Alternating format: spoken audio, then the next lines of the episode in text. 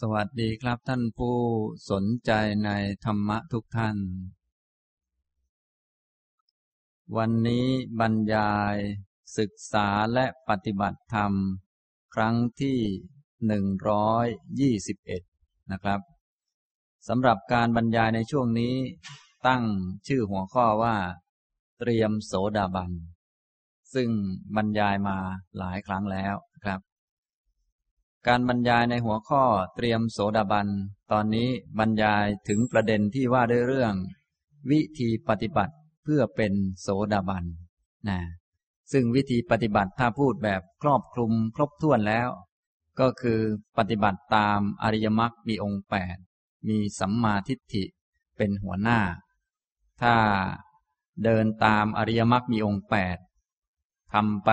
ระดับหนึ่ง พอที่จะมีดวงตา เห็นธรรม พอที่จะได้เป็นพระโสดาบัน ก็จะมีปัญญา รู้แจ้งอริยสัจนะครับ ผมก็เลยได้กล่าวถึงวิธีการฝึกมาหลายประเด็นด้วยกัน โดยเน้นไปที่ฝ่ายปัญญาก่อน พูดไปห้าประเด็น คืออันที่หนึ่งมีปัญญารู้เห็นธรรมสอง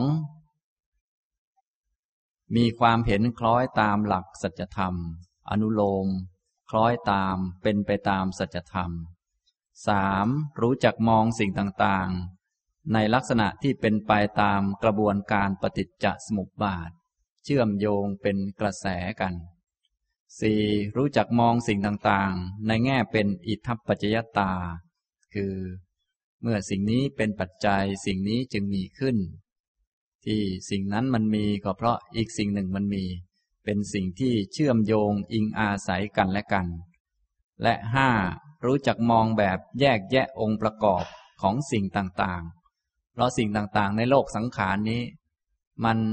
มีหลายๆ ส่วนมาประชุมรวมกันขึ้น ถ้ารู้จักมองแยกแยะส่วนประกอบออกไป แล้วรู้จักแต่ละส่วนประกอบนั้น ว่ามันเป็นของไม่เที่ยง เป็นทุกข์ไม่ใช่ตัวตน ของไม่เที่ยงหลาย ๆ สิ่งมารวมกัน ความเที่ยงก็ย่อมไม่มีก็จะเข้าใจได้ ของที่เป็นทุกข์หลาย ๆ อันมาประชุมรวมกันเข้า ความสุขจะมีแต่ที่ไหน ของที่ไม่ใช่ตัวตน ของที่บังคับควบคุมเอาตามใจชอบไม่ได้ หลาย ๆ อันมารวมกันเข้า สิ่งที่เป็นอนัตตา หลายอันมารวมกันเข้า อัตตาตัวตนจะมีแต่ที่ไหนนะ อันนี้ก็ถ้ารู้จักมองแยกแยะองค์ประกอบก็จะสามารถเข้าใจโลกเป็นพื้นฐานได้ พอเข้าใจแล้วก็มองให้ลึกซึ้งลงไปถึงสิ่งต่างๆ ล้วนเป็นไปตามเงื่อนไข ตามเหตุตามปัจจัย มองในลักษณะที่สิ่งต่างๆไหลไป ในลักษณะเป็นกระแสนะเชื่อมโยงต่อเนื่องกัน อนุโลมคล้อยตามหลักสัจธรรมคือ ทุกข์ก็เป็นทุกข์ คืออุปทานขันธ์ทั้งห้าเป็นตัวทุกข์ ทุกขสมุทัยก็คือตัณหา ความดับทุกข์ก็คือนิพพาน หนทางคืออริยมรรคมีองค์แปดถ้าอนุโลมคล้อยตามหลักสัจธรรมอย่างนี้ ก็จะมีดวงตาเห็นธรรมได้ อันนี้ผมได้พูดไปในฝ่ายปัญญาพูดจบไปแล้วนะในคราวถัดๆมาก็ได้พูดถึงเบื้องต้นก่อนที่จะมีปัญญาเป็นพระโสดาบัน ก็ต้องมีเหตุ ให้เป็นพระโสดาบัน เรียกว่า โสตาปฏิยังคะสี่ประการหนึ่งก็คือการคบหาสัตบุรุษ ได้ทำความคุ้นเคยกับพระพุทธเจ้า เพราะว่าพวกเรานั้นไม่อาจจะมีปัญญาได้ด้วยตัวเอง ต้องฟังก่อนนะทีนี้การจะมีโอกาสได้ฟังต้องเข้าไปหาก่อน ต้องเข้าไปทำความคุ้นเคยรู้จักสองสัตธรรมมัตสวนะการฟังพระสัตธรรม ฟังเรื่องอริยสัจสี่ฟังเรื่องอริยมรรคมีองค์แปดฟัง เรื่องสังขารไม่เที่ยงเป็นทุกข์ไม่ใช่ตัวตนให้เกิดความรู้เข้าใจนะอันนี้เรียกว่า สัตธรรมมัสวนะ อันที่สามคือโยนิโสมนสิการ การเอามากระทำไว้ในใจ ให้แยบคายให้ถูกต้อง ให้เกิดเป็นความรู้ความเข้าใจ และสี่ธรรมานุธรรมะปฏิปัติ คือการปฏิบัติธรรมสมควรแก่ธรรม หลังจากที่มีความรู้เข้าใจแล้ว ก็ต้องมาปฏิบัตินะรู้จักว่า ข้อปฏิบัติเป็นอย่างไร ต้องมีพื้นฐานอย่างไร เช่น ต้องมีศีลเราก็ต้องมาปฏิบัติให้มีศีล มีความสำรวมระวัง ด้านกายวาจา เมื่อมีศีลแล้วก็ต้องเป็นผู้มีสติ คุ้มครองในการใช้ ตาหู จมูก ลิ้นกายใจก็ต้องมาปฏิบัติ สร้างกำลังจิตให้มีมากขึ้น อย่างนี้เป็นต้น อันนี้ก็คือ ธรรมานุธรรมะ ปฏิปัติ นะ อันนี้เป็นเหตุให้บรรลุหรือให้ถึงความเป็นพระโสดาบัน ตัวข้อปฏิบัติจริง ๆ คืออริยมรรคมีองค์แปด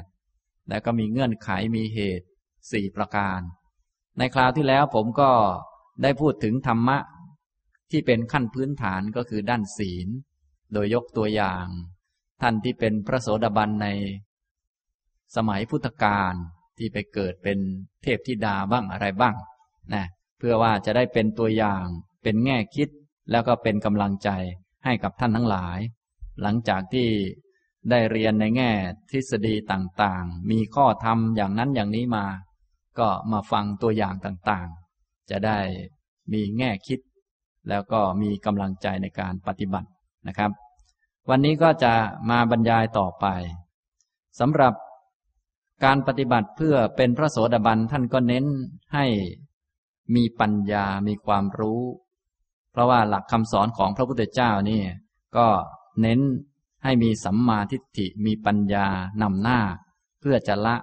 มิจฉาทิฏฐิ เพื่อละความเห็นผิด อย่างที่ได้กล่าวตั้งแต่ตอนต้น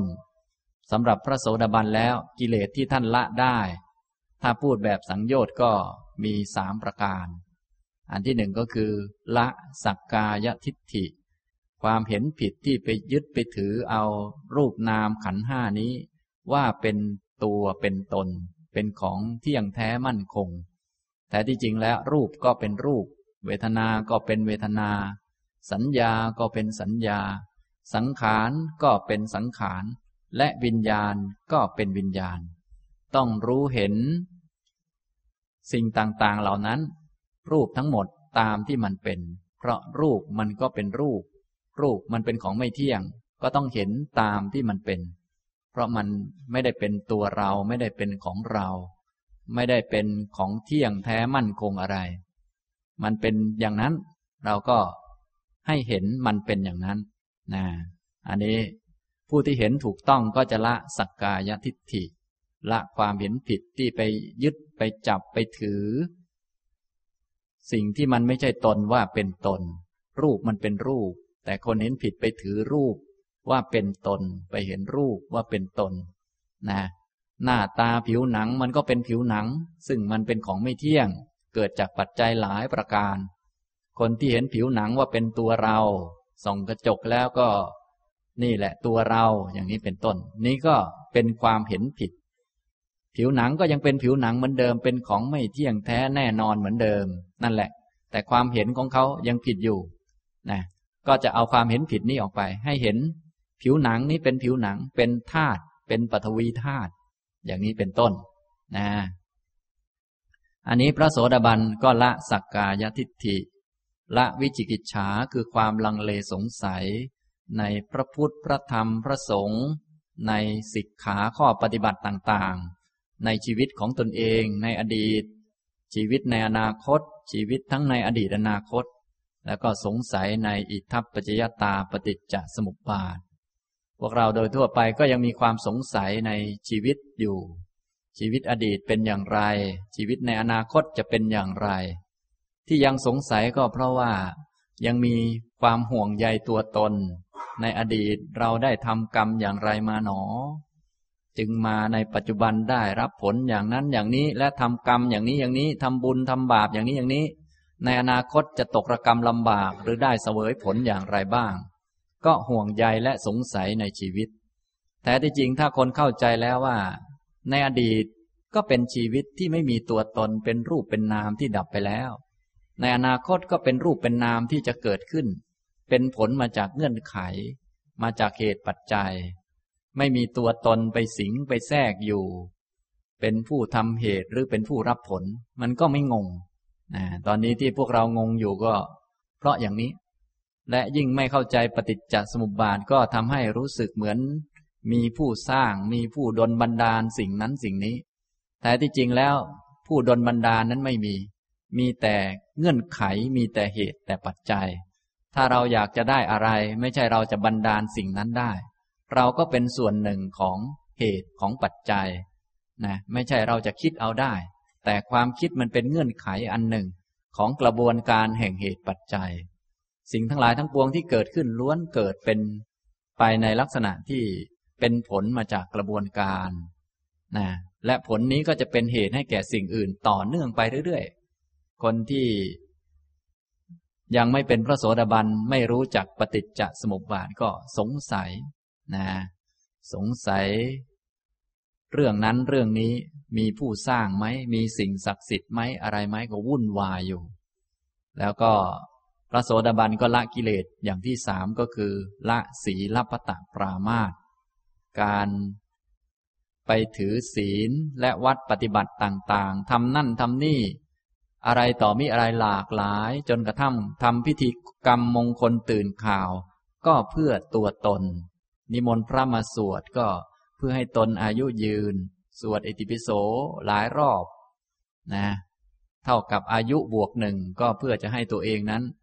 มีอายุรอดไปอีกปีหนึ่ง อย่างนี้เป็นต้น อย่างนี้ทำไปก็เหนื่อยกันไป เพราะทำเพื่อตัวตน แต่ตัวตนไม่มีจริง ก็ไปทำเพื่อของไม่จริง ก็เลยวนวนเวียนเวียนอยู่ ต้องทำอันนั้นบ้าง อันนี้บ้างวนเวียน เพราะมันเป็นของไม่จริง ก็เลยหาตัวมันไม่เจอ แล้วก็ทำเพื่อไอหาตัวไม่เจอนี่ก็เลยวนเวียนอยู่อย่างนั้น งมอยู่นะเป็นศีลปตะปรามาตเป็นการยึดเอาข้อปฏิบัติต่างๆ โดยผิดวัตถุประสงค์คือมาทำเพื่อตัวเพื่อตน แท้ที่จริงแล้วตนไม่มีนะอย่างนี้นะครับ นี่พระโสดาบันก็ละสักกายทิฏฐิ วิจิกิจฉาสีลพตปรามาตได้ ทีนี้ความรู้ของพระโสดาบันเนี่ยท่านเข้าใจเรื่องความรู้ความเห็นเรื่องทิฏฐิเป็นอย่างดี ผมจะยกตัวอย่างพระสูตรหนึ่งอ่านให้ฟัง เป็นพระโสดาบันท่านหนึ่งที่ท่านได้กล่าวตอบ ปริพาชกหรือนักบวชนอกศาสนา ก็คือท่านอนาถบินิกะเศรษฐี อันนี้หลายท่านคงจะรู้จักอยู่ เคยได้ยินชื่อแล้วก็เมืองไทยเราก็นิยมอ้างชื่อท่านเพราะว่าท่านเป็นเอตทัคคะในทางการให้ทานนะในอังคุตรนิกายทัศกนิบาตกิงทิฏฐิกะสูตร ข้อ 93 สมัยหนึ่ง พระผู้มีพระภาคประทับอยู่ ณพระเจตวัน อารามของอนาถบินิกะเศรษฐี เขตกรุงสาวัตถี ครั้งนั้นแล ท่านอนาถบินิกะขหบดี ได้ออกจากกรุงสาวัตถีแต่ยังวัน เพื่อเฝ้าพระผู้มีพระภาค ขณะนั้นแล อนาถบินิกะขหบดี ได้มีความคิดว่า ยังไม่ใช่เวลาที่จะเฝ้าพระผู้มีพระภาค พระเพราะพระองค์ยังทรงหลีกเร้นอยู่ และยังไม่ใช่เวลาที่จะเยี่ยมเยือนภิกษุทั้งหลาย ผู้อบรมจิต เพราะภิกษุเหล่านั้นยังหลีกเร้นอยู่ ทางที่ดี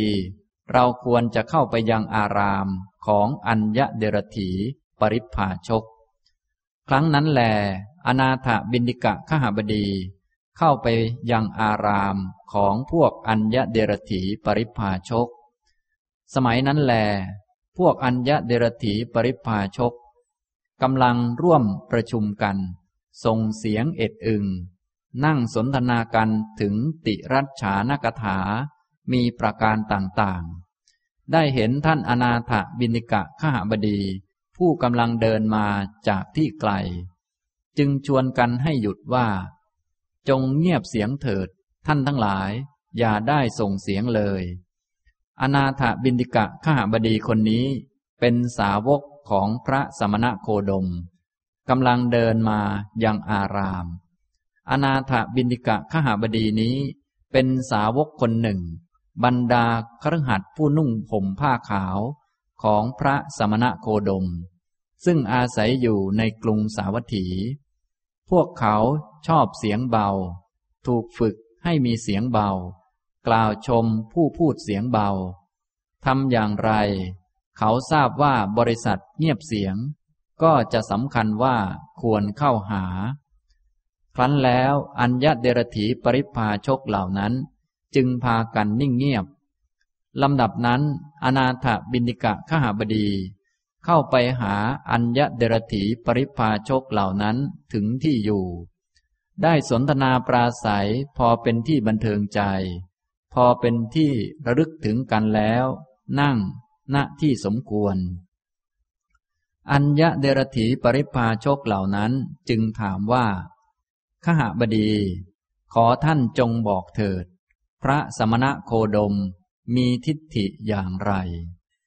อนาถบินิกะขหบดีตอบว่า ท่านผู้เจริญ ข้าพเจ้าไม่ทราบทิฏฐิทั้งหมดของพระผู้มีพระภาคเลย ปริพาชกถามว่า เอาเถิดท่านขหบดี ตามที่ท่านว่า ท่านไม่ทราบทิฏฐิทั้งหมดของพระสมณะโคดม ขอท่านจงบอกเถิด พวกภิกษุมีทิฏฐิอย่างไร ท่านอนาถบินิกะข้าบดี ตอบว่า ท่านผู้เจริญ ข้าพเจ้าไม่ทราบทิฏฐิทั้งหมดของภิกษุทั้งหลายเลย ปริพาชกถามว่า เอาเถิดท่านข้าบดี ตามที่ท่านว่า ท่านไม่ทราบทิฏฐิทั้งหมดของพระสมณะโคดม ทั้งไม่ทราบทิฏฐิทั้งหมดของภิกษุ อย่างนี้ ท่านจงบอกเถิด ท่านมีทิฏฐิอย่างไร อนาถบินิกะข้าบดีกล่าวว่า ท่านผู้เจริญ ไม่ยากเลย ที่ข้าพเจ้าจะบอกทิฏฐิของข้าพเจ้า ว่ามีทิฏฐิอย่างใด เชิญท่านทั้งหลายบอกทิฏฐิของตนก่อนเถิด ไม่ยากที่ข้าพเจ้าจักบอกทิฏฐิของข้าพเจ้า ว่ามีทิฏฐิอย่างใดในภายหลัง เมื่ออนาถบินิกะข้าบดีกล่าวอย่างนี้แล้ว ปริพาชกคนหนึ่ง ได้กล่าวกับอนาถบินิกะข้าบดีว่า ข้าบดี เรามีทิฏฐิอย่างนี้ว่า โลกเที่ยง นี้เท่านั้นจริงอย่างอื่นไม่จริง ปริพาชกคนหนึ่งกล่าวกับอนาถบินิกะข้าบดีว่าข้าบดี เรามีทิฏฐิอย่างนี้ว่า โลกไม่เที่ยง นี้เท่านั้นจริงอย่างอื่นไม่จริง แม้ปริพาชกอีกคนหนึ่ง ก็กล่าวกับอนาถบินิกะกหบดีว่า โลกมีที่สุด อีกคนหนึ่งกล่าวว่า โลกไม่มีที่สุด อีกคนหนึ่งกล่าวว่า ชีวะกับสรีระเป็นอย่างเดียวกัน อีกคนหนึ่งกล่าวว่า ชีวะกับสรีระเป็นคนละอย่างกัน อีกคนหนึ่งกล่าวว่า หลังจากตายแล้ว สัตว์เกิดอีก อีกคนหนึ่งกล่าวว่า หลังจากตายแล้ว สัตว์ไม่เกิดอีก อีกคนหนึ่งกล่าวว่า หลังจากตายแล้ว สัตว์เกิดอีกก็มี ไม่เกิดอีกก็มี อีกคนหนึ่งกล่าวว่า ข้าบดี เรามีทิฏฐิอย่างนี้ว่า หลังจากตายแล้ว สัตว์เกิดอีกก็ไม่ใช่ ไม่เกิดอีกก็ไม่ใช่ นี้เท่านั้นจริง อย่างอื่นไม่จริง เมื่อปริพาชกกล่าวอย่างนี้แล้ว อนาถบินิกะข้าบดีจึงได้กล่าวว่า ข้าแต่พระคุณเจ้าผู้เจริญ ท่านผู้ใดกล่าวยืนยันอย่างนี้ว่า ข้าบดีเรามีทิฏฐิอย่างนี้ว่า โลกเที่ยง นี้เท่านั้นจริง อย่างอื่นไม่จริง ทิฏฐิของท่านผู้นี้เกิดขึ้น เพราะการมนสิการโดยไม่แยบคายของตนเป็นเหตุ หรือเพราะคำพูดของผู้อื่นเป็นเหตุ ก็ทิฏฐินี้แลเกิดขึ้น ถูกปัจจัยปรุงแต่ง ก่อขึ้น อิงอาศัยปัจจัยเกิดขึ้น ก็สิ่งใดสิ่งหนึ่งที่เกิดขึ้น ถูกปัจจัยปรุงแต่งขึ้น ก่อขึ้น อิงอาศัยปัจจัยเกิดขึ้น สิ่งนั้นไม่เที่ยง สิ่งใดไม่เที่ยง สิ่งนั้นเป็นทุกข์ สิ่งใดเป็นทุกข์ สิ่งนั้นเท่านั้นที่ท่านผู้นี้ติดแล้ว เข้าถึงแล้ว แม้ท่านผู้ใดกล่าวอย่างนี้ว่า ข้าบดี เรามีทิฏฐิอย่างนี้ว่า โลกไม่เที่ยง นี้เท่านั้นจริง อย่างอื่นไม่จริง ทิฏฐิของท่านผู้นี้เกิดขึ้น เพราะการมนสิการโดยไม่แยบคายของตนเป็นเหตุ หรือเพราะคำพูดของผู้อื่นเป็นเหตุ ก็ทิฏฐินี้แลเกิดขึ้น ถูกปัจจัยปรุงแต่งก่อขึ้น อิงอาศัยปัจจัยเกิดขึ้น ก็สิ่งใดสิ่งหนึ่งเกิดขึ้น ถูกปัจจัยปรุงแต่งขึ้น ก่อขึ้น อิงอาศัยปัจจัยเกิดขึ้น สิ่งนั้นไม่เที่ยง สิ่งใดไม่เที่ยง สิ่งนั้นเป็นทุกข์ สิ่งใดเป็นทุกข์ สิ่งนั้นเท่านั้นที่ท่านผู้นี้ติดแล้ว เข้าถึงแล้ว แม้ท่านผู้ใดกล่าวอย่างนี้ว่าข้าบดี เรามีทิฏฐิอย่างนี้ว่า โลกมีที่สุด โลกไม่มีที่สุด ชีวะกับสรีระเป็นอย่างเดียวกัน ชีวะกับสรีระเป็นคนละอย่างกัน หลังจากตายแล้วสัตว์เกิดอีก หลังจากตายแล้วสัตว์ไม่เกิดอีก หลังจากตายแล้วสัตว์เกิดอีกก็มี ไม่เกิดอีกก็มี หลังจากตายแล้ว สัตว์เกิดอีกก็ไม่ใช่ ไม่เกิดอีกก็ไม่ใช่ นี้เท่านั้นจริง อย่างอื่นไม่จริง ทิฏฐิของท่านผู้นี้เกิดขึ้น เพราะการมนสิการโดยไม่แยบคายเป็นเหตุ หรือเพราะคำพูดของผู้อื่นเป็นเหตุ ก็ทิฏฐินี้แลเกิดขึ้น ถูกปัจจัยปรุงแต่งขึ้น ก่อขึ้น อิงอาศัยปัจจัยเกิดขึ้น ก็สิ่งใดสิ่งหนึ่งเกิดขึ้น ถูกปัจจัยปรุงแต่งขึ้น ก่อขึ้น อิงอาศัยปัจจัยเกิดขึ้น สิ่งนั้นไม่เที่ยง สิ่งใดไม่เที่ยง สิ่งนั้นเป็นทุกข์ สิ่งใดเป็นทุกข์ สิ่งนั้นเท่านั้นที่ท่านผู้นี้ติดแล้ว เข้าถึงแล้ว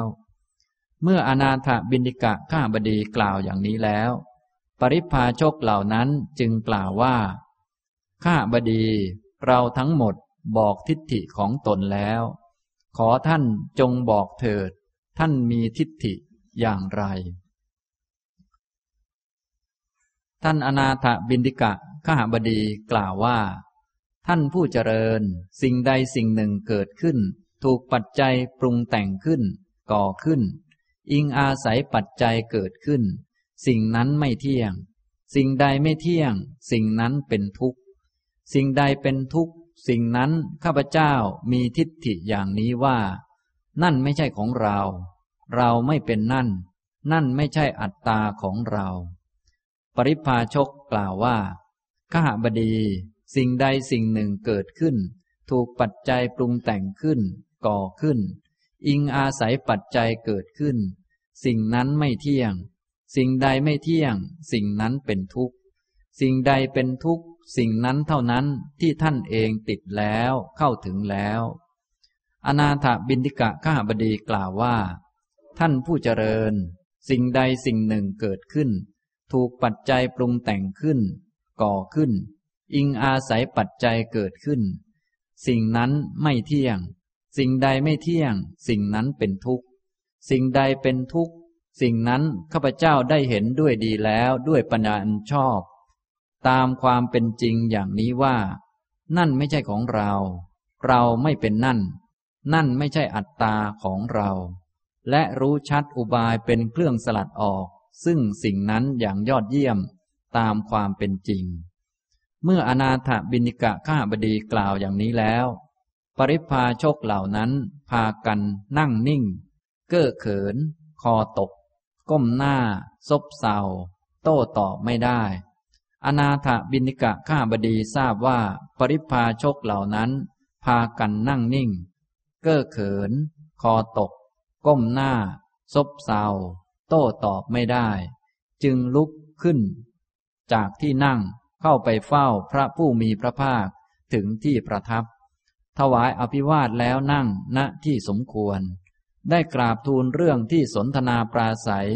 กับอัญญเดรถีปริพาโชคเหล่านั้นแด่พระผู้มีพระภาคให้ทรงทราบทุกประการ พระผู้มีพระภาคตรัสว่า ดีละ ดีละ อย่างนั้นแหละข้าบดี ท่านสามารถข่มโมฆบุรุษเหล่านั้นได้อย่างแนบเนียนตามการอันควรโดยชอบธรรม ครั้งนั้นพระผู้มีพระภาคได้ทรงชี้แจงให้อนาถบินิกะข้าบดีเห็นชัด ชวนใจให้อยากรับเอาไปปฏิบัติ เร้าใจให้อาจหารแกล้วกล้า ปลอบฉโลมใจให้สดชื่นร่าเริงด้วยธรรมมีกถาแล้ว อนาถบินิกะข้าบดี ก็ลุกจากที่นั่ง ถวายอภิวาทพระผู้มีพระภาคทำประทักษิณแล้วหลีกไป เมื่ออนาถบินิกะข้าบดีหลีกไปไม่นาน พระผู้มีพระภาคจึงรับสั่งเรียกภิกษุทั้งหลาย มาตรัสว่า ภิกษุทั้งหลาย ภิกษุใดบวชได้หนึ่งร้อยพรรษา ในธรรมวินัยนี้ แม้ภิกษุนั้นก็พึงข่มพวกอัญญเดรถีปริพาชก ได้อย่างแนบเนียนโดยชอบธรรมอย่างนี้ เหมือนอนาถบินิกะขหบดีข่มได้แล้ว กิงทิติกะสูตรที่สามจบนะพระสูตรนี้ก็ กล่าวถึงความเห็นของพระโสดาบันนะท่านทั้งหลายก็ จะได้ฟังไว้ว่าพระโสดาบันท่านมีความเห็นเกี่ยวกับ ความคิดความเห็นของแต่ละคนอย่างไร เพราะในโลกนี้ก็มีทิฏฐิมีความเห็นเยอะแยะมากมายแตกต่างกัน แต่ละคนก็คิดไม่เหมือนกัน เห็นไม่เหมือนกัน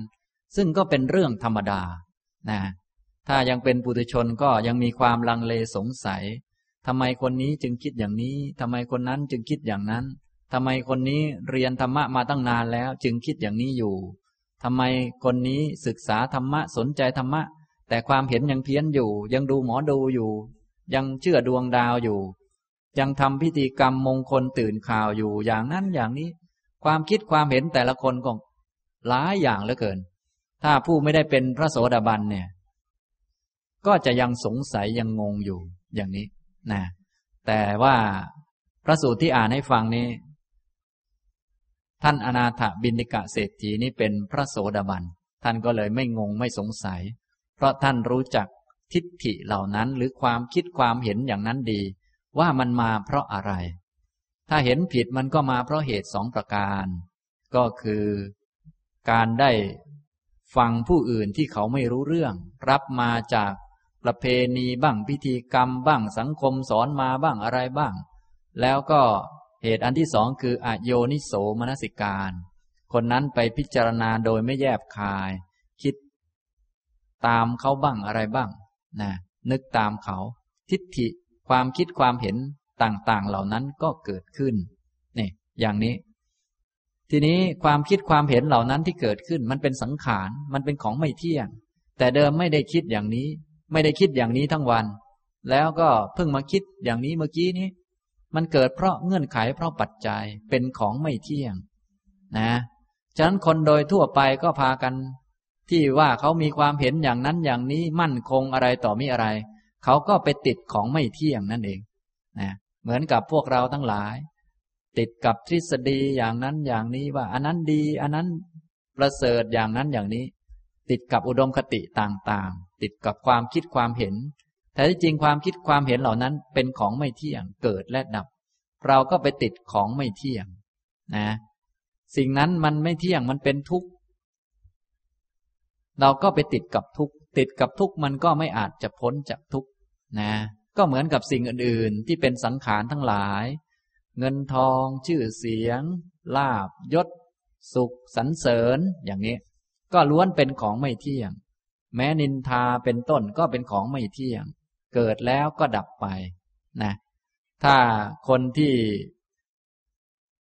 ยังยกคำนินทาของคนอื่นมาพูดถึงอยู่แม่คนนั้นไม่น่าว่าเราอย่างนี้เลย อย่างนั้นเลย นะเขาชมแล้วก็ไม่แล้วไป ก็ยังยกคำชมของเขาขึ้นมาดีอกดีใจอยู่ นะ อันนี้ก็เป็นคนที่ไปติดกับของไม่เที่ยง อย่างนี้ของไม่เที่ยงนั้น สิ่งใดไม่เที่ยงสิ่งนั้นมันเป็นทุกข์ก็ชื่อว่า เขายังติดทุกข์อยู่ เขาติดทุกข์ก็ไม่อาจจะพ้นไปจากทุกข์มันก็วนเวียนอยู่อย่างนี้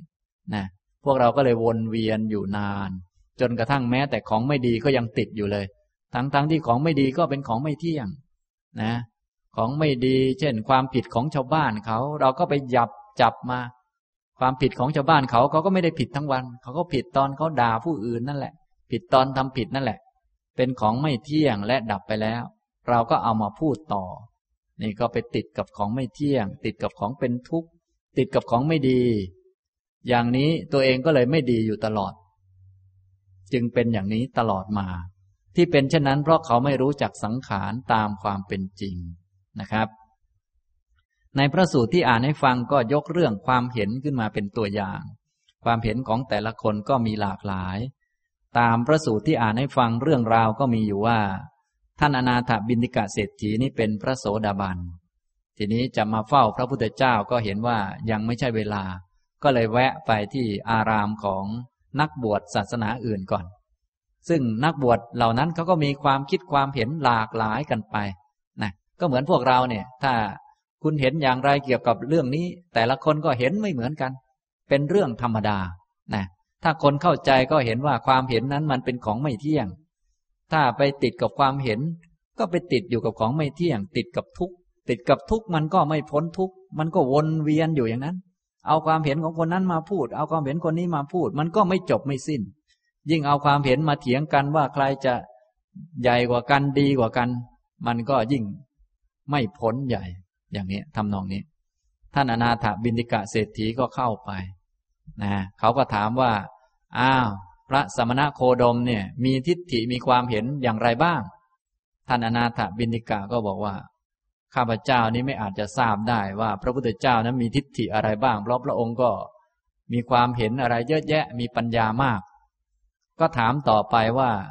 และภิกษุทั้งหลายเนี่ยมีทิฏฐิอย่างไรบ้าง มีความคิดความเห็นอย่างไรบ้าง ก็ข้าพเจ้าก็ไม่ทราบเหมือนกัน เพราะพระภิกษุท่านมาบวชเนี่ย ท่านก็ไม่ใช่คารวาสก็ต้องคิดไม่ค่อยเหมือนกับคารวาสมีความเห็นอย่างนั้นอย่างนี้ บางท่านเป็นถึงระดับอรหันเนี่ยความคิดความเห็นของท่านก็ลึกซึ้งข้าพเจ้าก็ไม่อาจจะทราบได้ทั้งหมดนะพวกอัญญาเรรถีปริพาชกก็เลยถามว่าอ้าวถ้างั้นไม่ทราบของพระพุทธเจ้า ไม่ทราบของภิกษุทั้งหลาย แล้วตัวท่านเองล่ะ มีทิฏฐิมีความคิดความเห็นว่าอย่างไรนะ ท่านอนาถบินิกะเศรษฐีก็เลยบอกว่าสำหรับความคิดความเห็นของเราเนี่ยไม่ยากตอบง่ายมากเลย เพราะเป็นเรื่องตัวเองอยู่แล้วนะให้พวกท่านตอบมาก่อนว่ามาก่อนก็แล้วกัน อัญญาเดรถีปริพาชกเหล่านั้นก็เลยบอกความคิดความเห็นของแต่ละคนมา บางคนก็ว่าโลกเที่ยงแหละ ผมเห็นว่าอย่างเนี้ยนะเพราะยุคเก่าเขาถกเถียงกันเยอะ บางคนก็ว่าโลกไม่เที่ยง บางคนก็ว่า อัตตาตัวตนเนี่ยกับสรีระร่างกายเป็นอันเดียวกัน บางคนก็ว่าตัวเรากับร่างกายเป็นคนละอันกัน ร่างกายพังเราก็ไปเกิดอีก บางคนก็ว่า เรากับร่างกายเป็นอันเดียวกัน ตายแล้วเราก็ตายเลย ไม่ต้องเกิดอีกนะบางคนก็เห็นว่า สัตว์โลกเนี่ยตายแล้วเกิดอีกก็มี บางพวกก็ว่า ตายแล้วไม่เกิดอีก บางพวกก็เกิดอีกก็มี ไม่เกิดอีกก็มี บางพวกก็สัตว์ตายแล้วเกิดอีกก็ไม่ใช่ ไม่เกิดอีกก็ไม่ใช่ เขาก็ว่ากันไปเยอะแยะ นะ อย่างนี้ อันนี้เป็นความเห็นของเขาเหล่านั้น เมื่อเขากล่าวความเห็นอย่างนั้นมาแล้ว ท่านอนาถบินิกะเศรษฐีก็กล่าวว่า ความเห็นเหล่านั้นท่านเข้าใจหมดแล้ว เข้าใจ ไม่ใช่เข้าใจตัว เนื้อเรื่องของความเห็น แต่เข้าใจตัวความเห็นว่าทำไมความเห็นอย่างนั้นมันจึงมีขึ้น ความเห็นผิดต่างๆ ที่เห็นว่าสัตว์ตายแล้วเกิดอีกก็มี ไม่เกิดอีกก็มีอย่างนี้เป็นต้น ที่ไปเห็นอย่างนั้นเนี่ยความเห็นอย่างนั้นที่เกิดขึ้นมาได้เนี่ย เป็นเพราะเงื่อนไขสองประการ อันที่หนึ่งก็คือ เพราะมนสิการโดยไม่แยบคายของตัวเองนี่แหละ เป็นเหตุภายในอันหนึ่งกับอันที่สองเพราะคำพูดของผู้อื่น ไปฟังคนอื่นมาว่ามีคน มีสัตว์ มีหญิงมีชาย มารวมๆกันก็เลยนึกว่าสัตว์ตายแล้วเกิดอีก แต่ถ้าเป็นพระโสดาบันท่านก็ทราบว่าไม่มีสัตว์ไม่มีบุคคล มันก็ไม่มีความสงสัย ไม่มีความลังเล ฉะนั้นชาวโลกนี่แหมก็มีความสงสัยเยอะเหลือเกินมากมาย อย่างที่ท่านทั้งหลายสงสัยมาแล้ว จนถึงทุกวันนี้ จนงงอยู่ ก็เพราะยัง เห็นผิดว่ามีตัวมีตนมีสัตว์มีบุคคลอยู่นี่แหละ นะเนี่ยความเห็นเหล่านี้ ที่มันเกิดขึ้นเนี่ย เป็นเพราะการใส่ใจโดยไม่แยบคาย ก็ดูเหมือนมีตัวเราอยู่นะอันนี้คือเราไปใส่ใจในเรื่องที่ไม่ถูกต้อง ที่ไปใส่ใจในเรื่องไม่ถูกต้องก็เพราะฟังผู้อื่นมาที่เขาไม่รู้เรื่อง สังคมก็ดีประเพณีต่างๆ เขาก็ให้ทำเพื่อตัวเพื่อตนทั้งนั้นทำแบบนี้แล้วจะดีขึ้น เขาก็ยกตัวอย่างคนอื่นมา ดูสิคนอื่นเขาทาแล้วเขาดีขึ้นเห็นไหมนะ่ะ ส่วนคนที่ทำแล้วไม่ดีขึ้นเขาไม่ยกมา แต่โดยภาพรวมแล้วทำแล้วมันตายหมดทุกคนทำแล้วมันแก่หมดทุกคนทำแล้วยังมีกิเลสแล้วก็ตายแล้วก็เกิดใหม่ทุกคน เขาไม่พูด เขาก็หยิบบางประเด็นมา อย่างนั้นอย่างนี้ เราไปฟังเขาแล้วก็มาอโยนิโสไปคิดตามเขา คิดตามคนไม่รู้เรื่อง ทิฏฐิก็เกิดขึ้น นะ ฉะนั้นไม่ว่าทิฏฐิเรื่องอะไรมันก็เกิด เพราะอย่างนี้ความคิดอย่างนั้นอย่างนี้ ฉะนั้นไม่แปลกอะไร เพราะว่ามันเกิดจากการอโยนิโสมนสิการ คือการใส่ใจไม่แยบคาย และการใส่ใจไม่แยบคายไม่ถูกต้องไม่ครบถ้วนทุกประเด็นนี้ ก็เป็นเพราะได้ฟังข้อมูลมาไม่ถูก คนอื่นเขาไม่รู้เรื่อง เราก็ฟังคนไม่รู้เรื่องมา ดูเหมือนเขาจะรู้เรื่อง แต่เขาไม่รู้เรื่องเราก็เอามาคิดพิจารณาตามเขา ก็เกิดเป็นทิฏฐินะคนในโลกก็เลยมีความเห็นต่างกันมากมาย ท่านอนาถบินิกะเศรษฐีก็บอกว่าไม่แปลกเลยพวกท่านเนี่ยที่เห็นต่างกันไปเนี่ยทิฏฐิความคิดความเห็นของท่านนี้เกิดจากเหตุสองประการทั้งนั้น และอะไรที่เกิดเพราะเหตุล้วนเป็นสังขาร สังขารสิ่งใดที่มีเหตุมีเงื่อนไขมีปัจจัยก็เกิดขึ้น สิ่งนั้นมันเป็นของไม่เที่ยง สิ่งใดไม่เที่ยง สิ่งนั้นเป็นทุกข์ ก็สิ่งใดเป็นทุกข์ท่านก็ไปติดในทุกข์แล้ว นะฉะนั้นคนไหนที่มีความเห็นมั่นคงไปอย่างใดอย่างหนึ่ง ทั้งๆทที่ตัวความเห็นมันไม่มั่นคง เขาไปจับของไม่มั่นคง โดยคิดว่ามั่นคง ว่าเขามั่นคงอยู่กับอันนี้อันนี้ นี่ก็เพี้ยนไปเยอะนะเหมือนพวกเราติดอยู่ในทรัพย์สินเงินทองในที่ดินดูเหมือนมันมั่นคง ทั้งๆทที่ที่ดินนั้นไม่มั่นคงเลย นะ ติดกับประกันชีวิตอย่างนั้นอย่างนี้โอ้ยทำเอาไว้ ขนาดคนให้ทำประกันยังไม่มั่นคงเลย เจ้าของบริษัทตายมาไม่รู้กี่รอบแล้ว เราเป็นผู้ไปทำเราก็ว่ามันมั่นคง นี่ไปติดกับของไม่เที่ยง ไปติดกับทุกข์เลยไม่พ้นทุกข์นึกว่ามีตนมีของตนอยู่อย่างนั้น นี่ อย่างนี้ทำนองนี้ นี้ยกตัวอย่างเรื่องความเห็นมา ท่านทั้งหลายก็จะได้เข้าใจเรื่องความเห็นนะ ท่านอนาถบินิกะเศรษฐีบอกว่า ไม่ว่าใครกล่าวอย่างใดก็ตาม เช่นว่าบางคนกล่าวว่าหลังจากตายแล้วเกิดอีกก็มี ไม่เกิดอีกก็มี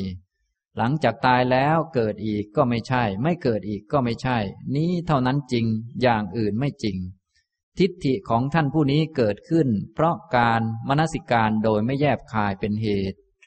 หรือเพราะคำพูดของผู้อื่นเป็นเหตุ ก็ทิฏฐินี้แลเกิดขึ้น ถูกปัจจัยปรุงแต่งขึ้น ก่อขึ้น อิงอาศัยปัจจัยเกิดขึ้น สิ่งใดสิ่งหนึ่งเกิดขึ้น ถูกปัจจัยปรุงแต่งขึ้น ก่อขึ้น อิงอาศัยปัจจัยเกิดขึ้น สิ่งนั้นไม่เที่ยง สิ่งใดไม่เที่ยง สิ่งนั้นเป็นทุกข์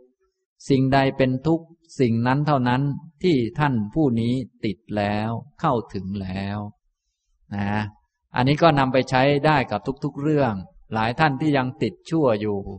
ก็เป็นเพราะว่าติดของไม่เที่ยง เราไม่ได้ชั่วตลอดเวลานานๆชั่วทีหนึ่งบางคนวะนู่นชั่วตั้งแต่วัยเด็กนั่นของมันดับไปแล้วตั้งนานแล้ว ก็ยังไปคิดถึงไปนึกถึงแล้วก็ติดอยู่ ว่าเป็นเราเป็นผู้ทำกรรมชั่วนั้น มาสำนึกผิดแล้วก็เครียดค้างอยู่งั้น เดี๋ยวสักหน่อยก็มีคนมาหลอก เธอต้องทำอโหสิอย่างนู้นอย่างนี้ก็วนไปเรื่อย นี่ก็หลงไป มันติดกับของไม่เที่ยง ติดกับของเป็นทุกข์ ก็เลยไม่พ้นทุกข์ เอาตัวตนเข้าไปใส่ จริง ๆ ตัวตนมันไม่ได้มี ของไม่เที่ยงแล้วก็แล้วไป ถ้ารู้ว่าผิดแล้วก็สำรวมระวังอย่าไปทำอีก มันก็จบแล้ว เรื่องก็ไม่มีปัญหา ปัญหามันก็มีขึ้นจากความเห็นผิดนี่ นะ แล้วมีคนสอนมาผิดๆด้วยว่า เธอเคยทำอย่างนี้ไม่ดีนะ มีแต่ตัวตน มีแต่ของตน เธอเป็นผู้ทำ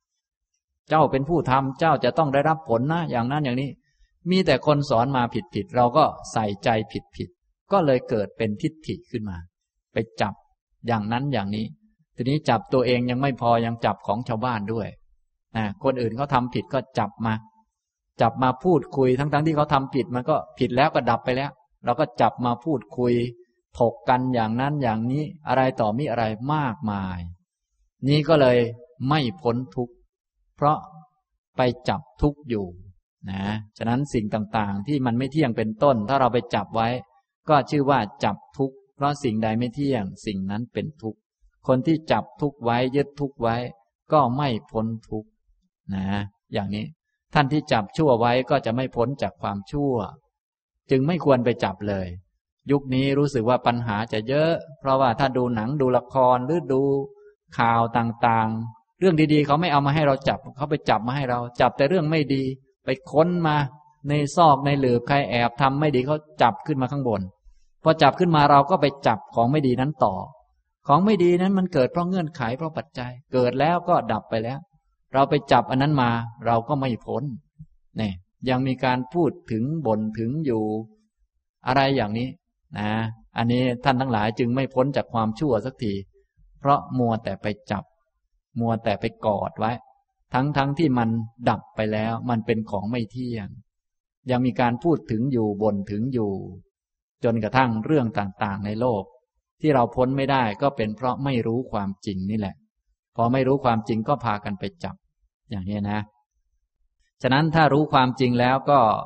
ฝึกหัดเพื่อที่จะได้ปล่อยได้วางต่อไป แต่ถ้าเริ่มต้นปุ๊บก็ไม่รู้เลย มันก็ต้องจับอย่างนั้นแหละ ฉะนั้นจึงต้องเติมต้นด้วยความรู้ พระโสดาบันนี้ยังมีความยึดความถืออยู่ แต่ท่านเห็นถูกต้องแล้ว พอเห็นถูกแล้ว ก็ โอ้ สิ่งใดไม่เที่ยงเราก็ต้องฝึกเพื่อจะวางมันนะก็จะได้วางอย่างถูกต้องต่อไป อย่างนี้ฉะนั้นเบื้องต้นก็คือต้องวางความคิดความเห็นก่อน ทีนี้ความคิดความเห็นเนี่ยมีปรากฏในโลกมากมาย ทั้งคนอื่นคิด ทั้งเราคิด ทั้งคนอื่นเห็น ทั้งเราเห็น ถ้าเราวางไม่ได้คงจะหัวหมุน เยอะแยะไปหมด แม้แต่ท่านที่ปฏิบัติธรรมก็ อาจารย์นั้นว่าอย่างนี้ อาจารย์นี้ว่าอย่างนั้น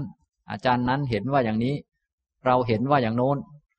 อย่างนี้ก็วุ่นวายเหลือเกิน ไม่รู้ว่าจะทำยังไงดีนะ อย่างนี้ ฉะนั้นต้องรู้จักธรรมชาติของความคิดความเห็น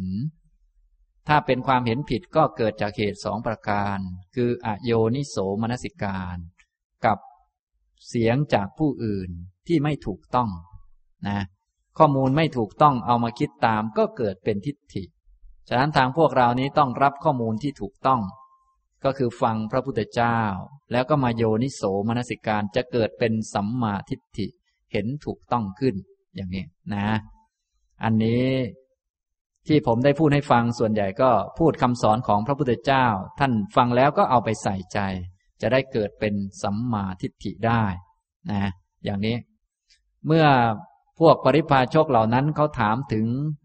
ความเห็นของท่านอนาถบินิกะเศรษฐีว่าแล้วท่านเศรษฐีเนี่ยมีความเห็นว่าอย่างไร ท่านก็ตอบว่า ท่านผู้เจริญ สิ่งใดสิ่งหนึ่งเกิดขึ้น ถูกปัจจัยปรุงแต่งขึ้น ก่อขึ้น อิงอาศัยปัจจัยเกิดขึ้น สิ่งนั้นไม่เที่ยง สิ่งใดไม่เที่ยง สิ่งนั้นเป็นทุกข์ สิ่งใดเป็นทุกข์ สิ่งนั้นข้าพเจ้ามีทิฏฐิอย่างนี้ว่า นั่นไม่ใช่ของเรา เราไม่เป็นนั่น นั่นไม่ใช่อัตตาของเราเนี่ยต้องไม่มีเรา นี่แหละเนี่ยพระโสดาบันเขาเห็นกันอย่างนี้ ก็ยังมีอะไรต่างๆ เหมือนกับคนอื่นปกติ ฟังคิดเหมือนคนอื่น ตามปกติแต่ว่าเห็นว่านั่นไม่ใช่ของเรา ความคิดก็คิดเหมือนคนอื่นเขานี่แหละ แต่รู้ว่าความคิดนั่นน่ะ มันไม่ใช่ของเรา เราไม่ได้เป็นนั่นทำไมมันจึงไม่ใช่ ก็เพราะมันเกิดจากปัจจัย เกิดจากเหตุเกิดจากเงื่อนไข เป็นของไม่เที่ยง สิ่งใดไม่เที่ยง สิ่งนั้นก็เป็นทุกข์นะ ฉะนั้นจึงไม่ติดกับทุกข์พอไม่ติดอยู่กับทุกข์แล้วก็ต่อไปก็จะได้ปฏิบัติเพื่อสลัดออกจากทุกข์ต่อไป ก็คือใช้ชีวิตตามอริยมรรคให้สมบูรณ์ต่อไป พระโสดาบันท่านมีความเห็นที่ถูกต้องแล้วต่อไปก็ทำองค์อื่นให้สมบูรณ์นะท่านจึงได้กล่าวตอบปริพาชกว่า ท่านผู้เจริญสิ่งใดสิ่งหนึ่งเกิดขึ้น ถูกปัจจัยปรุงแต่งขึ้นก่อขึ้น อิงอาศัยปัจจัยเกิดขึ้น สิ่งนั้นไม่เที่ยง สิ่งใดไม่เที่ยง สิ่งนั้นเป็นทุกข์ สิ่งใดเป็นทุกข์ สิ่งนั้นข้าพเจ้าเห็นด้วยดีด้วยปัญญาอันชอบ ตามความเป็นจริงอย่างนี้ว่า นั่นไม่ใช่ของเรา เราไม่เป็นนั่น นั่นไม่ใช่อัตตาของเรา และรู้ชัดอุบายเป็นเครื่องสลัดออก ซึ่งสิ่งนั้นอย่างยอดเยี่ยม ตามความเป็นจริงนะเราต้องรู้จักที่ออก อุบายสลัดออกที่ออกก็คือพระนิพพาน ทางก็คืออริยมรรคมีองค์แปดแต่จะไปได้มันต้องรู้จักสิ่งต่างๆ ที่เป็นสังขาร เป็นของไม่เที่ยงที่ถูกปัจจัยปรุงแต่ง สิ่งใดไม่เที่ยง สิ่งนั้นเป็นทุกข์ อันนี้ต้องให้ชัดเจน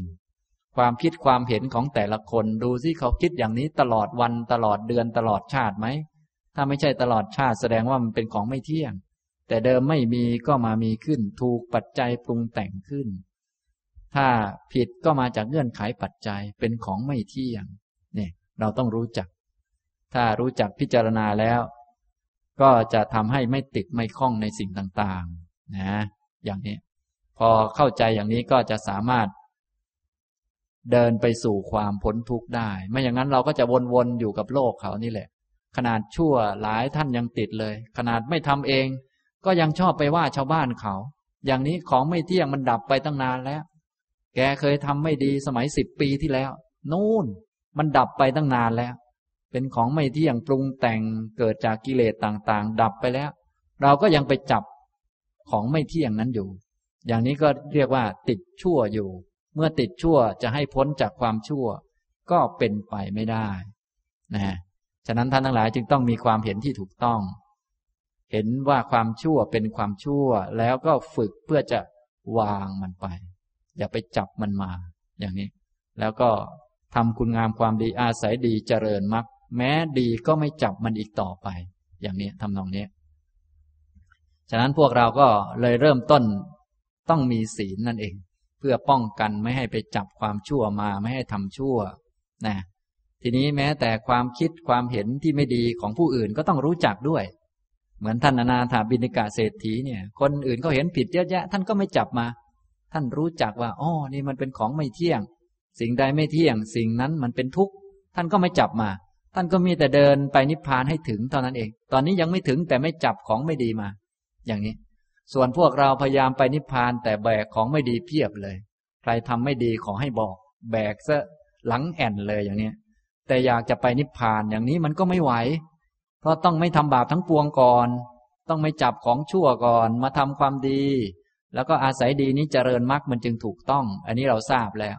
แต่ว่าพอทราบจากการฟังแล้ว ที่ปฏิบัติอยู่รู้สึกจะ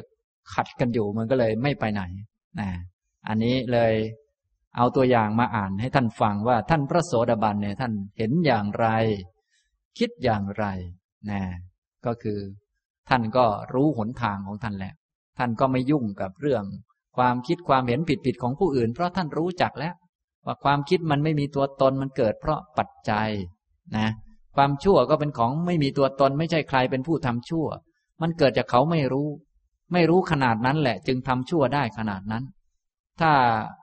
รู้ขึ้นมาอีกหน่อยก็ทำชั่วอย่างนั้นไม่ได้แล้ว มันก็เป็นไปตามเงื่อนไขปัจจัยอย่างนั้นอย่างนั้นนั่นแหละ อย่างนี้นะเนี่ย พระโสดาบันก็จะรู้ก็จะไม่ยุ่งกับความชั่วของผู้อื่น ความผิดของผู้อื่น เพราะไม่มีคนนั่นเองนะที่พูดเป็นเราเป็นเขาก็เป็นสมมุติกันให้เข้าใจง่ายนะอันไหนไม่ดีท่านก็รู้จักแล้วก็ไม่จับ อันไหนที่ดีมีประโยชน์ก็เอามาเป็นของใช้ แล้วก็เดินทางต่อไป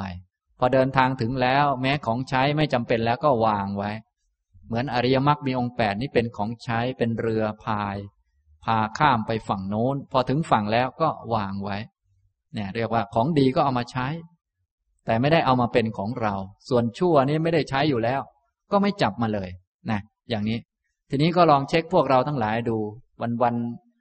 จับอะไรมาบ้าง ถ้ายังจับชั่วอยู่แสดงว่าแม่ยังยังห่างไกลอยู่มาก ยังหาเรื่องหนักโดยไม่จำเป็นนะแบกอยู่นั่นแหละแต่แบกแต่ของไม่สวยไม่งาม แบกแต่ก้อนอุจจาระ หรือว่าแบกแต่ของเหม็นอยู่นั่นนะโดยอยากจะหอม อยากจะเป็นคนสะอาด แต่เอาของไม่สะอาดมาท่วมตัวเลย อย่างนี้ก็ไม่ได้เรื่องนะฉะนั้นทางเราเบื้องต้นจะต้องไม่จับของไม่สะอาดก่อน แล้วก็มาทำความสะอาดด้วยอริยมรรคมีองค์แปดต่อไป อย่างนี้นี่ก็เป็นพระสูตรหนึ่งเพื่อให้แง่คิดนะ หลังจากที่เราได้ทราบหลักในทางธรรมะต่างๆ แล้ว ยกตัวอย่างมาให้ฟังก็จะได้เข้าใจชัดขึ้น เนี่ยเป็นตัวอย่างของพระโสดาบันท่านหนึ่ง คือท่านอนาถบินติกะเศรษฐีนะท่านก็มุ่งแต่ทำคุณงามความดีของท่านไป ท่านไม่ยุ่งกับความคิดความเห็นผิดของใครเลย ไม่จับชั่วของใครเลยนะก็อย่างนี้แหละ ลักษณะพระโสดาบัน ทีนี้เราอยากจะเป็นพระโสดาบันก็อย่าลืม อย่าไปจับชั่วของใครนะ โดยรู้จักว่า อันนั้นมันเป็นของไม่เที่ยง สิ่งใดไม่เที่ยง สิ่งนั้นมันเป็นทุกข์ ถ้าไปจับสิ่งนั้นก็ไปจับอยู่กับทุกข์ จับอยู่กับทุกข์ก็ไม่พ้นทุกข์ อย่างนี้นะครับ อันนี้ยกตัวอย่างให้ฟังพระสูตรหนึ่ง กิง ทิฏฐิกะสูตรนะครับ ต่อไปจะอ่านตัวอย่างหนึ่งให้ฟังนะเป็นเรื่องของนางเทพธิดาคนหนึ่ง ในคราวที่แล้วก็อ่านเรื่องนางเทพธิดาไปหลายท่านเหมือนกัน หลายท่านอาจจะพอได้กำลังใจบ้างนะในเรื่องนี้จะอ่านเรื่องนางเทพธิดาที่เคยเป็นทาสนางทาสีนะยุคนี้ไม่มีแล้ว เป็นทาสเพราะว่าเขาเลิกทาสไปนานแล้ว แต่ยุคพุทธกาลเนี่ยมีทาส ในประวัติศาสตร์ต่างๆ ในยุคสมัยโบราณนี่ก็มีเรื่องทาสมีเรื่องเป็นคนใช้ที่ซื้อขายกันอะไรต่อมีอะไร ในยุคสมัยพุทธกาลที่อินเดียก็มีทาสเช่นกันนะผู้ที่เป็นนางทาสีแล้วก็ได้บรรลุเป็นพระโสดาบันก็มีหลายท่าน และเรื่องที่จะอ่านให้ฟังก็เป็นนางทาสีท่านหนึ่ง ที่ในยุคเก่าก็เป็นคนใช้ของเขา ต่อมาก็ได้เกิดเป็นเทพธิดา อย่างนี้นะครับ ในขุทการนิกายวิมานวัตถุทาสีวิมานนะก่อนจะอ่านเรื่องคำถามคำตอบในนี้ ซึ่งเนื้อหาสั้นอาจจะฟังเรื่องไม่เข้าใจชัด จะเล่าเรื่องของนางนี้ให้ฟังสักหน่อยหนึ่งนะนางทาสีคนนี้เป็นทาสของอุบาสกคนหนึ่งในเมืองสาวัตถี อุบาสกท่านนี้ไปฟังธรรมที่พระพุทธเจ้าแสดงที่วิหารเชตวันในเมืองสาวัตถี ฟังแล้วก็เกิดความเลื่อมใส เมื่อเลื่อมใสแล้วก็คิดว่า เอ เราจะถวายทานแก่ ภิกษุสงฆ์ทุกๆวัน วันละสี่รูปสี่รูป ก็คิดเหมือนเรานะสงฆ์ต้องมีสี่รูป ทีนี้เพื่อเป็นการถวายสงฆ์มีตัวแทนพระมา วันละสี่รูปสี่รูปก็เลยเข้าไปกราบทูลพระพุทธเจ้า พระพุทธเจ้าอนุโมทนา ท่านก็เลยไปกล่าวแก่สงฆ์ไว้ บอกว่าขอให้จัดพระมาที่บ้านทุกวันนะสี่รูปสี่รูปจะถวายพัตหารนะอันนี้ก็คือไปกล่าวแสดงความประสงค์ไว้ที่วิหารเจตวัน เดี๋ยวเขาก็จะจัดพระมาวันละสี่รูปสี่รูปสี่รูปนะอุบาสกท่านนี้ก็เลยบอกกับทาสนางทาสีนางหนึ่ง มอบให้เป็นตัวแทนของนางนี้บอกว่า เจ้าห้ามลืมนะ งานนี้สำคัญมากนะ อันนี้เขาเป็นอุบาสกคนรวย ก็สั่งนางทาสีไว้ นางทาสีก็เป็นคนมีศรัทธาอยู่แล้ว นะ ก็ดีใจแล้วก็ตระเตรียมอย่างดีเลย ทุกเช้าก็ตื่นแต่เช้า หุงหาอาหาร เตรียมอาหาร ตั้งอาสนะ ตั้งน้ำตั้งอะไรต่อมีอะไรเมื่อเราจัดงานที่นิมนต์พระมา แต่นี้นิมนต์มาทุกวัน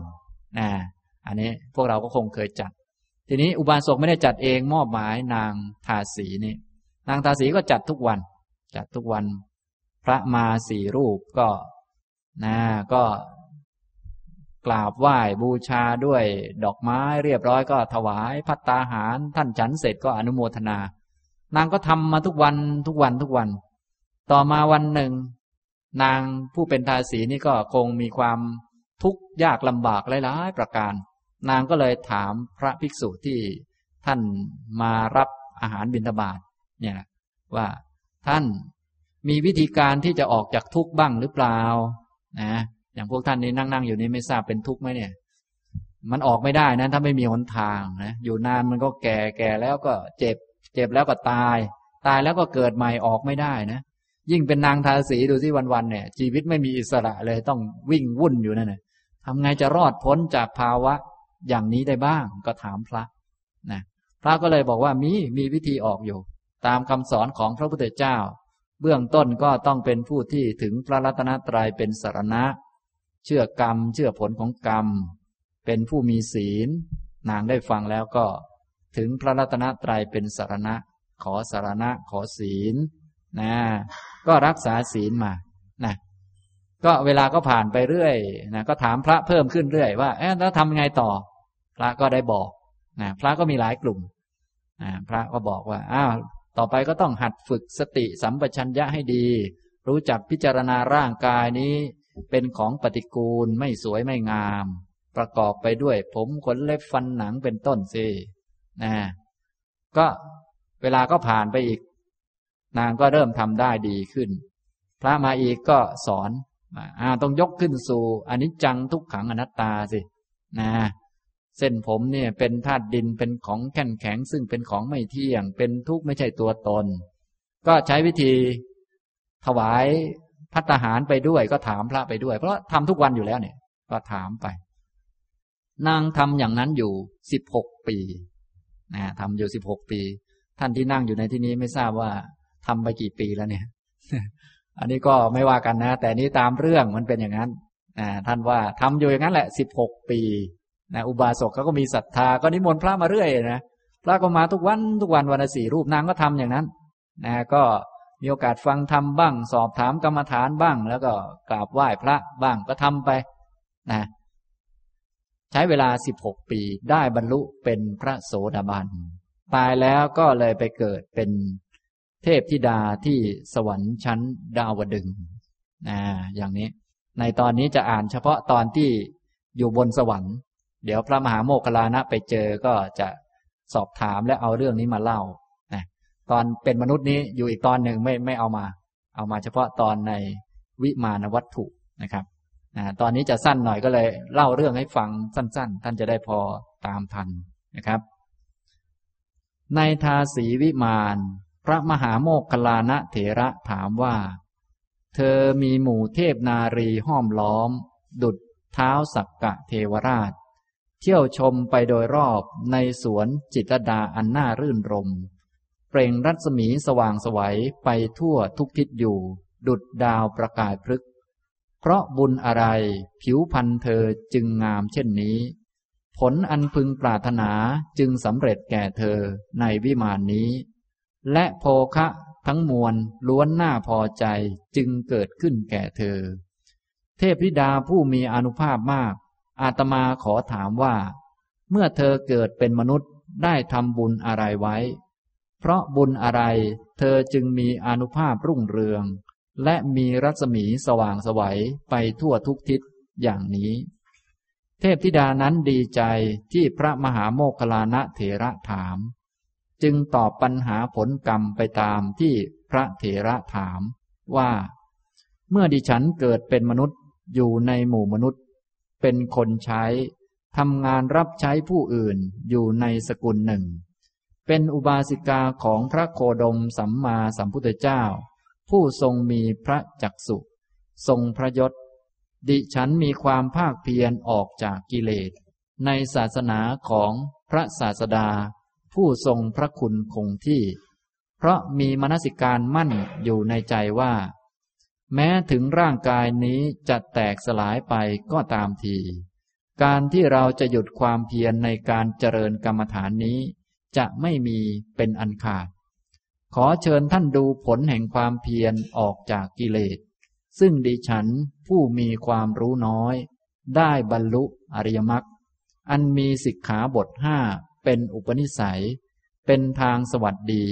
เป็นเหตุถึงความเกษม ไม่มีขวากหนามคือกิเลส เป็นสภาวะที่ตัณหาและทิฏฐิยึดเหนี่ยวไม่ได้ เป็นทางตรงที่สัตว์บุรุษทั้งหลายประกาศแล้วนี้เถิดเท้าสักกะเทวราชผู้ทรงอำนาจเชิญดิฉันมาเราดุริยะเทพหกหมื่นองค์ ช่วยกันปลุกเร้าดิฉันให้เกิดปีติโสมนัส ได้แก่เทพบุตรอันมีนามว่า อาลัมพะ อักขระพีมะ สาธุวาที ปะสังสิยะ โปกคระ และสุผัสสะเหล่าเทพธิดาน้อยๆมีนามว่า วีนา โมกขา นันทา สุนันทา โสนทินนา สุจิมหิตา อะลัมพุสา มิสเกสี และบุญดริกา อันหนึ่งเทพกัญญาอีกพวกหนึ่ง คือ เอนีปัสสา สุผัสสา สุพัทธา และมุทุวาทินี ผู้ประเสริฐกว่านางอับสรทั้งหลาย ผู้มีหน้าที่ปลุกเร้าให้เกิดปีติโสมนัส เทวดาเหล่านั้นพอได้เวลาก็เข้ามาหาดิฉัน เสนอสนองด้วยวาจาหน้ายินดีว่า เอาเถอะ พวกเราจักฟ้อนรำขับร้องบำเรอเธอให้รื่นรม สถานที่ด สถานที่ที่ดิฉันได้รับในบัดนี้ มิใช่สถานที่สำหรับคนที่ไม่ได้ทำบุญไว้ แต่เป็นสถานที่สำหรับคนที่ได้ทำบุญไว้แล้วเท่านั้น ไม่มีความโศกน่าเพลิดเพลินเจริญใจ เป็นอุทยานกว้างใหญ่ของเหล่าเทพ ชั้นไตรทศสำหรับผู้ที่ไม่มีบุญ ไม่ได้ทำบุญไว้ ย่อมไม่มีความสุขทั้งในโลกนี้และโลกหน้า ส่วนผู้ที่ได้ทำบุญไว้แล้ว ย่อมมีความสุข ทั้งในโลกหน้า ทั้งในโลกนี้และโลกหน้าแน่นอน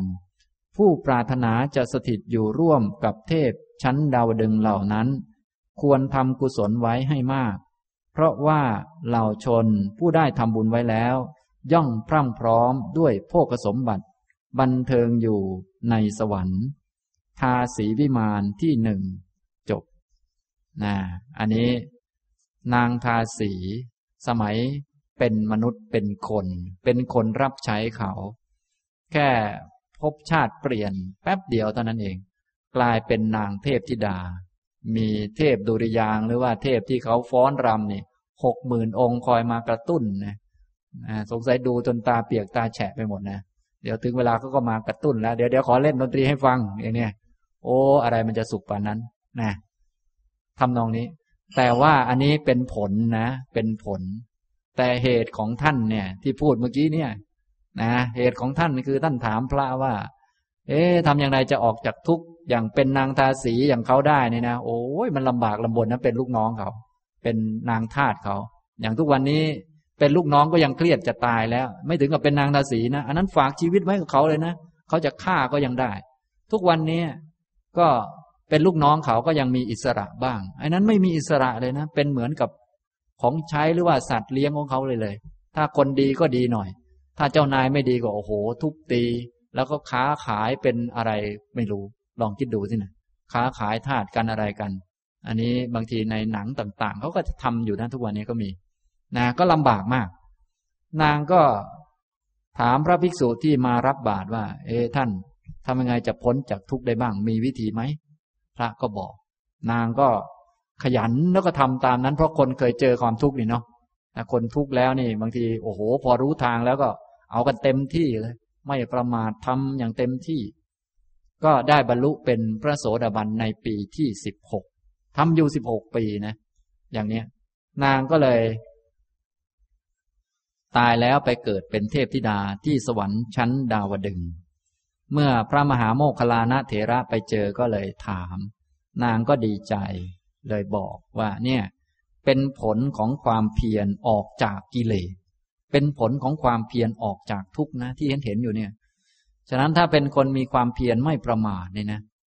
ตั้งอกตั้งใจเนี่ยผลของความเพียรมีเยอะมากมหาศาลนะถ้าเยอะกว่าการได้สมบัติของพระเจ้าจักรพรรดิทุกอย่างก็เป็นพระโสดาบันนี่มันก็เลิศกว่าแล้ว แต่ระหว่างทางถ้ายังไม่บรรลุ ยังไม่ถึงปรินิพานยังไม่เป็นพระอรหันต์ระหว่างทางก็ได้สมบัติต่างๆ ตามสมควรอีกนะนางก็ได้กล่าวกับพระเถระว่าเนี่ยที่ได้ผลมาอย่างนี้ เพราะในตอนเป็นนางทาสนั้นนางมีความมั่นคง มีมนสิการมั่นอยู่ในใจว่า แม้ถึงร่างกายนี้จะแตกสลายไปก็ตามที การที่เราจะหยุดความเพียรในการเจริญกรรมฐานนี้ จะไม่มีเป็นอันขาด ขอเชิญท่านดูผลแห่งความเพียรออกจากกิเลส ดิฉันผู้มีความรู้น้อยได้บรรลุอริยมรรคเนี่ยนางในความรู้ถ้าเทียบกับพวกเราแล้วเนี่ยโอ้โห พวกเรานี่เรียนจบไปหลายขั้นหลายตอนแล้วเกิน นางเป็นแค่ธาตุนะ ไม่มีความรู้อะไร นะ แต่ว่ามีความตั้งอกตั้งใจอย่างเต็มที่ว่า เอาละจะพยายามทำให้พ้นจากทุกทำกรรมฐานอย่างที่พระท่านบอกท่านให้เจริญกรรมฐาน พิจารณาผมขนเล็บฟันหนัง พิจารณาธาตุว่าเป็นของไม่เที่ยง ท่านก็จะทำตาม จะทำตามท่านว่าไว้นะถึงร่างกายมันจะแตกสลายไปก็ตามที เราจะทำไปอย่างนี้นะนางนี้ก็ได้บรรลุเป็น พระโสดาบันเนี่ย ตอนนี้ได้เป็นเทพธิดาก็เลย เล่าถวายพระมหาโมคคลานะว่าเนี่ย เป็นผลแห่งความเพียรออกจากกิเลสของผู้มีความรู้น้อยนี่แหละของผู้เป็นนางทาตเนี่ย ที่ทำมาอย่างนี้อย่างนี้ก็ได้ผลเป็นที่น่าพอใจ ได้เป็นทั้งพระโสดาบันได้เป็นทั้งเทพธิดา ในสวรรค์ชั้นดาวดึงได้สมบัติมหาศาลเลยนะอย่างนี้ ทำนองนี้นะครับ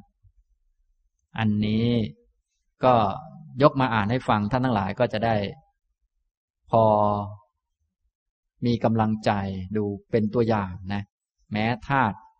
ก็ปฏิบัติเพื่อเป็นพระโสดาบันได้ คนมีความรู้น้อย ถ้าทราบแล้วนะก็ทำความเพียรก็บรรลุเป็นพระโสดาบันได้ เพราะทางคืออริยมรรคมีองค์แปดเนี่ย ก็เป็นทางตรงเราทราบแล้วก็มาปฏิบัตินะครับ อย่างนี้ทำนองนี้ อันนี้ยกตัวอย่างมาจากทาสีวิมานนะครับ ซึ่งในทาสีวิมานที่อ่านให้ฟังนี้ก็จะเน้นไปทางเรื่องความตั้งอกตั้งใจ เป็นคนไม่ประมาทเป็นคนที่เห็นคุณค่าของเวลาเห็นคุณค่าของกรรมฐาน แล้วก็ทุ่มเททำเสมอนะอันนี้ก็จะเน้นไปตรงนี้นะครับ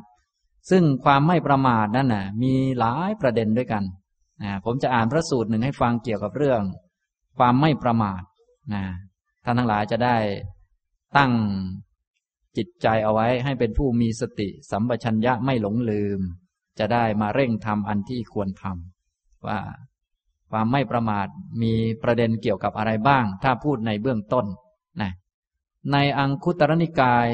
จตุกะนิบาต อัปปมาทสูตร ข้อหนึ่งร้อยสิบหกพระผู้มีพระภาคตรัสว่า ภิกษุทั้งหลาย พวกเธอควรทำความไม่ประมาทโดยฐานะสี่ประการ ฐานะสี่ประการอะไรบ้าง คือหนึ่งจงละกายทุจริตบำเพ็ญกายสุจริต และอย่าประมาทในการละกายทุจริตบำเพ็ญกายสุจริตนั้น สองจงละวจีทุจริตบำเพ็ญวจีสุจริต และอย่าประมาทในการละวจีทุจริตบำเพ็ญวจีสุจริตนั้นสามจงละมโนทุจริตบำเพ็ญมโนสุจริต และอย่าประมาทในการละมโนทุจริตบำเพ็ญมโนสุจริตนั้นสี่จงละมิจฉาทิฏฐิบำเพ็ญสัมมาทิฏฐิ และอย่าประมาทในการละมิจฉาทิฏฐิบำเพ็ญสัมมาทิฏฐินั้น ภิกษุทั้งหลาย เมื่อใด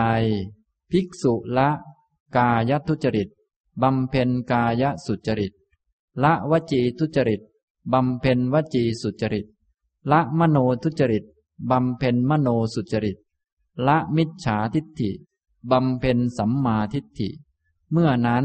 เธอย่อมไม่กลัวความตายที่จะมาถึงในวันข้างหน้า อัปปมาทสูตรที่หกจบนะอันนี้ก็ความเป็นผู้ตั้งอกตั้งใจเป็นคนไม่ประมาท มีสติอยู่เสมอ รู้กิจรู้หน้าที่ที่ตนเองควรทำนะธุระที่ควรทำต้องเร่งทำต้องเร่งฝึกเร่งหัด ร่างกายนี้ยังทำอะไรได้ก็เร่งเอามาทำ เป็นคนไม่ประมาทนะถ้าไม่ประมาทในฐานะสี่อย่างที่พระองค์แสดงไว้นี้ ก็จะเป็นผู้ไม่กลัวตาย ไม่กลัวความตายที่จะมาถึงในวันข้างหน้า ฉะนั้นท่านทั้งหลายถ้ายังกลัวตายอยู่ แล้วก็ยังประมาทอยู่ก็แสดงว่าใช้ชีวิตผิดพลาดไปมากนะฉะนั้นจะต้องเป็นผู้ไม่ประมาท เมื่อไม่ประมาทแล้ว จะได้ไม่กลัวความตายที่จะมาถึงในวันข้างหน้า เราลองนึกถึงดูก็ได้ ถ้าต้องต้องพลัดพรากจากสมบัติทั้งหมด พลัดพรากจากลูกเมีย หลานหรือสมบัติ อะไรต่อมีอะไรที่หามา กลัวไหม ถ้ายังกลัวหวาดวันอยู่ แสดงว่า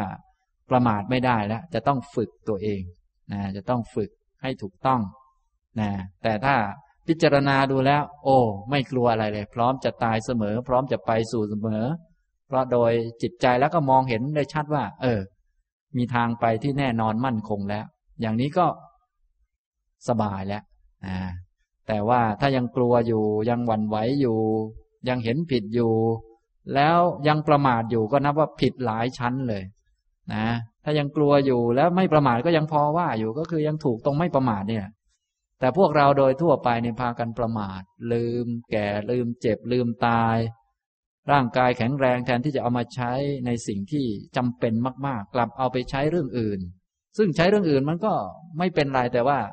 ต้องเหลือเวลามาใช้เรื่องที่จำเป็นมาก ๆ เนี่ยนะเพราะว่าเรื่องจำเป็นเนี่ยคือแก่เราต้องแก่ลงทุกคน สูญเสียสิ่งนั้นสิ่งนี้ต้องสูญเสียทุกคน อันนี้มันจำเป็นมาก ส่วนเรื่องอื่นมันก็จำเป็นเหมือนกัน หาเงินหาการยอมรับหานั่นหานี่ อันนี้มันก็จำเป็นมากเหมือนกันก็ไม่ว่ากัน แต่ว่ามันต้องรู้ว่าอะไรจำเป็นมากๆ จำเป็นที่สุดนะพระพุทธเจ้าก็ตรัสเอาไว้ในปัจจิมโอวาทแล้วก็ชัดเจนดีอยู่แล้ว เรื่องความไม่ประมาทเนี่ยนะพระองค์ก็บอกความจริงว่าวยธรรมมาสังขารา สังขารสิ่งปรุงแต่งทั้งหลายทั้งปวงนั้น มันมีความเสื่อมไปเป็นธรรมดา เสื่อมไปเป็นธรรมดาของมัน มันไม่ได้แกล้งใคร ไม่ได้แกล้งเรา ไม่ได้แกล้งเขา มันเป็นธรรมชาติของมันอย่างนั้น ที่เราต้องสูญเสียทั้งหมดทุกสิ่งทุกอย่างที่เราหามาเนี่ย ไม่ใช่อะไรจะมาแกล้งเรา ไม่ได้ฟ้าดินกันแกล้ง หรือเราแกล้งตัวเองเขาแกล้งเราก็ไม่ใช่มันเป็นอย่างนั้นของมัน ฉะนั้นอัปปมาเทนะสัมปาเทถะเธอทั้งหลายจงทำกิจให้สำเร็จด้วยความไม่ประมาทเถิดทำเรื่องที่ควรทำเรื่องที่จำเป็นต้องทำนะสำหรับพวกเราก็คือไหนๆก็จะตายอยู่แล้วชาตินี้ ถ้ายังกลัวตายกลัวพลัดพรากอยู่ ก็แสดงว่าแม้อยู่ในโลกนี้มันไม่สมบูรณ์ยังไงก็ไม่ทราบ ถ้าอยู่อย่างสมบูรณ์มันก็ว่า เอ๊ถึงเวลาจากก็บายบายกันโดยสวัสดี ใครอยู่ข้างหลังก็อยู่ไป ฉันจะไปและข้างหน้า อย่างนี้ก็น่าจะถูกต้อง เหมือนเราอยู่ที่นั่นอย่างดีที่สุดแล้ว ถึงเวลาจะจากไปเราก็อะได้เวลาไปแล้วฉันไปแล้วพวกเธออยู่กันดีๆนะก็น่าจะเป็นอย่างนั้นนะแต่พวกเรานี่บางทีโอ้โหยังไม่กล้าจะไปเลย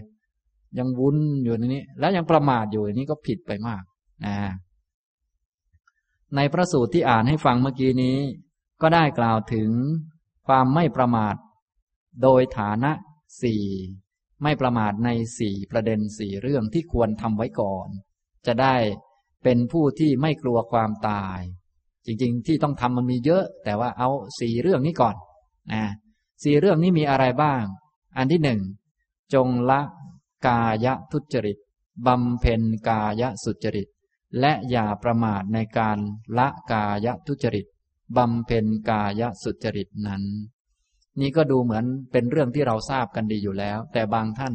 ประมาทอยู่นะฉะนั้นละกายทุจริตบำเพ็ญกายสุจริตนะทำบำเพ็ญสุจริตทางกายให้เยอะๆ และอย่าประมาทให้ทำให้มากๆนะข้อที่สองจงละวจีทุจริตบำเพ็ญวจีสุจริต และอย่าประมาทในการละวจีทุจริตบำเพ็ญวจีสุจริตนั้น การละวจีทุจริต อันนี้หลายท่านคงทราบอยู่ แต่บางทียังประมาทอยู่นะอายุก็มากแล้วแก่แล้วแต่ยังพูดไม่ดีอยู่ ยังพูดเล่นพูดหัวกับเด็กอยู่ ถ้าเด็กพูดเล่นกันยังพอว่า แต่คนแก่ไปพูดเล่นกับเด็กนี่ มันรู้สึกว่ายังไงอยู่นะต้องเป็นคนที่พิจารณา เป็นคนไม่ประมาท นะอย่างนี้ต้องไม่ประมาทในการละ วจีทุจริตไม่ประมาทในการเจริญ วจีสุจริตนั้น เป็นคนที่มีจิตเมตตาพูด เป็นคนที่มีความรับผิดชอบ มีสติในการพูดเป็นต้น พูดสิ่งที่มีประโยชน์ ยิ่งอายุมากก็ยิ่งยิ่งพูดสิ่งที่เป็นแก่นเป็นสาระนะต้องฝึกต้องหัด ถ้าเป็นคนประมาทมันก็ไม่ได้ฝึก อายุเยอะก็ยังพูดเรื่องไร้แก่นสารไร้สาระอยู่ อันนี้มันก็ผิดพลาดไปไกลนะก็จะทำให้เรากลัวต่อความตายที่จะเกิดขึ้นทำให้หัวหมุนอยู่นะครับ ข้อที่สามจงละ มโนทุจริตบำเพ็ญมโนสุจริต และอย่าประมาทในการละมโนทุจริตบำเพ็ญมโนสุจริตนั้นนี่อันนี้ก็คงชัดเจน มโนทุจริตเนี่ยความคิดไม่ดีทั้งหลาย คิดจะเอานั่นเอานี่ของผู้อื่นเขา คิดพยาบาท แช่งคนโน้นคนนี้โกรธ เกลียดคนนั้นคนนี้ให้เขาพินาศจิบหายล่มจมอะไรต่อมีอะไรต่างๆ อันนี้เราต้องละ ต้องเจริญมโนสุจริต และต้องไม่ประมาท ต้องไม่ประมาทนะฉะนั้นความไม่ประมาทนี่สำคัญมาก ของไม่ดีเรารู้ว่าควรละ ของดีรู้ว่าควรเจริญ แต่ถ้าไม่ แต่ถ้าเป็นคนประมาทไป ก็จะไม่ได้ทำเฉยไปนะอย่างนี้ ตอนนี้ไม่ได้ชั่วก็เฉยไป แต่พอเวลาถึงเวลาเอาอีกแล้วทำผิดอีกแล้ว เนี่ย อย่างนี้ ฉะนั้นเราจึงต้องไม่ประมาทนะครับ ประเด็นที่สี่จงละมิจฉาทิฏฐิบำเพ็ญสัมมาทิฏฐิ และอย่าประมาทในการละมิจฉาทิฏฐิบำเพ็ญสัมมาทิฏฐินั้นแหมข้อนี้ก็สำคัญมาก มิจฉาทิฏฐิเนี่ยจะปล่อยไว้อย่างนี้ตลอดไปไม่ได้ จะต้องละมันให้ได้ เชื่อมงคลตื่นข่าวทั้งหลายเนี่ยจะต้องละเลย ต้องให้ชัดเจนทำความดีได้ความดีทำความชั่วได้ความชั่วนี้ให้ชัดนะอันนี้เราก็ท่องมาเป็นประจำแต่ถ้าประมาทไปมันก็ หลงไม่ได้ทำทุกทีนะจนกระทั่งถึงเป็นผู้ที่มีสัมมาทิฏฐิที่สมบูรณ์เป็นพระโสดาบัน อันนี้ก็ยิ่งดีมากนะอย่างนี้นะครับ นี่ประเด็นที่สี่พระพุทธองค์ตรัสอานิสงส์ไว้บอกว่า ภิกษุทั้งหลาย เมื่อใดภิกษุละกายทุจริตบำเพ็ญกายสุจริต ละวจีทุจริตบำเพ็ญวจีสุจริต ละมโนทุจริตบำเพ็ญมโนสุจริต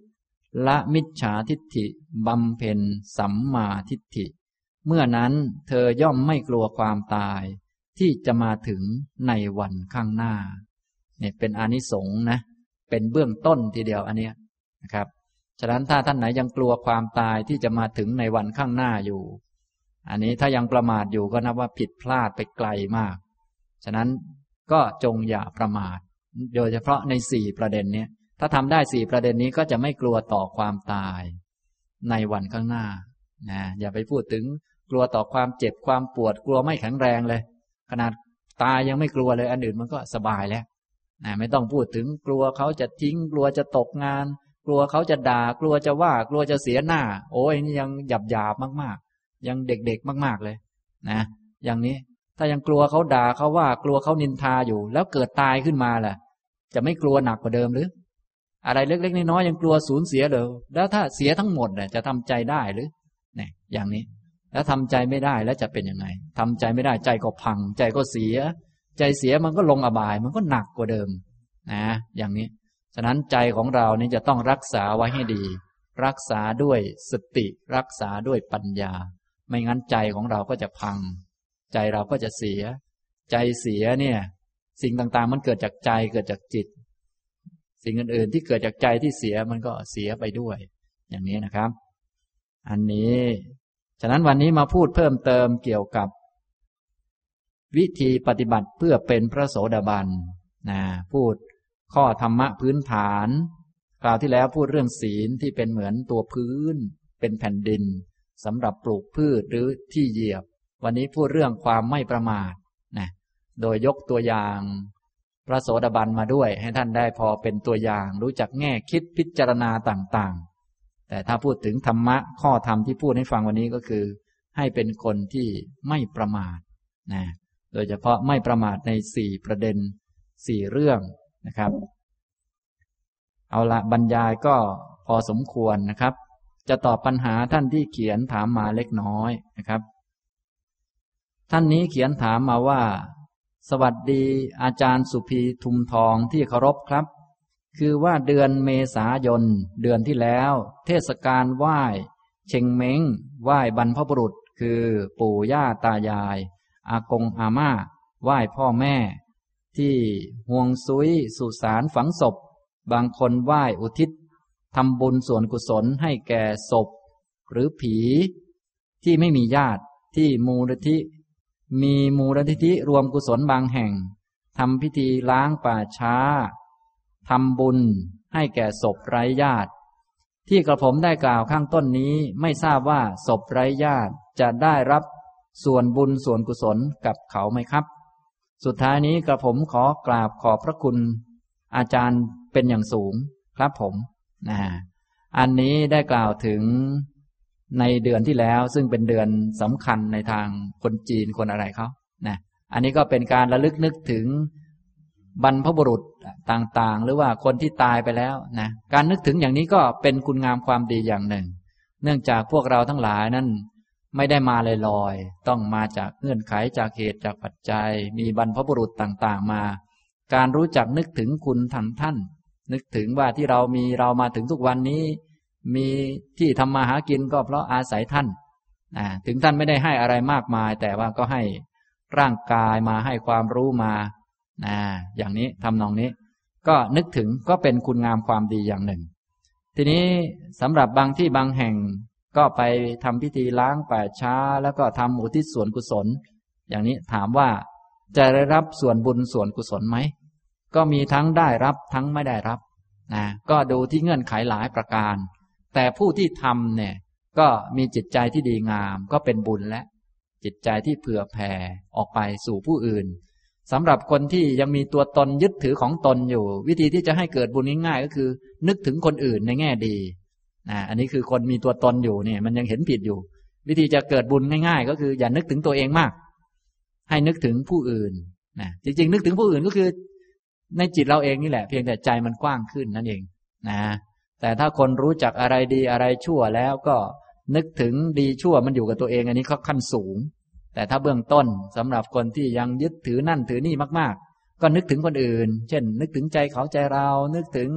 เออทุกคนก็ มีประโยชน์มีอะไรต่อมีอะไร มีคุณต่อแผ่นดิน มีคุณต่อเรานะ อย่างนั้นอย่างนี้นะนึกถึงคุณครูบาอาจารย์เป็นต้น นี้ก็เป็นความดี ความดีก็คือ สิ่งที่เป็นบุญชำระจิตนะจิตของเรานี่มันคับแคบเพราะว่ามันนึกถึงแต่ตัวเองตัวตน นึกถึงแต่ผลประโยชน์ของตน เราต้องการให้มันเห็นว่าไม่มีตัวตนและเลิกถือสิ่งเหล่านี้ ก็อาศัยบุญเป็นตัวชำระ นึกถึงผู้อื่นก็เป็นตัวช่วยชำระอย่างหนึ่ง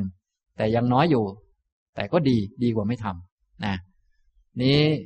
การนึกอย่างนี้ทำบุญช่วยเหลือผู้อื่น แล้วก็ท่านที่ตายไปแล้วก็นิมนต์พระมา สวดมนต์ให้ทำบุญอุทิศส่วนกุศลให้คิดถึงผู้อื่นและทำให้ผู้อื่น อันนี้เป็นบุญแล้วเมื่ออุทิศไป ก็ท่านเหล่านั้นจะได้รับผลของบุญหรือไม่ จะได้รับบุญไหมก็อยู่ที่เขาได้ยินดีได้อนุโมทนาไหม ถ้าเขายินดีอนุโมทนา อย่างนั้นเขาก็ได้บุญไปด้วย บุญก็เกิดที่จิตใจ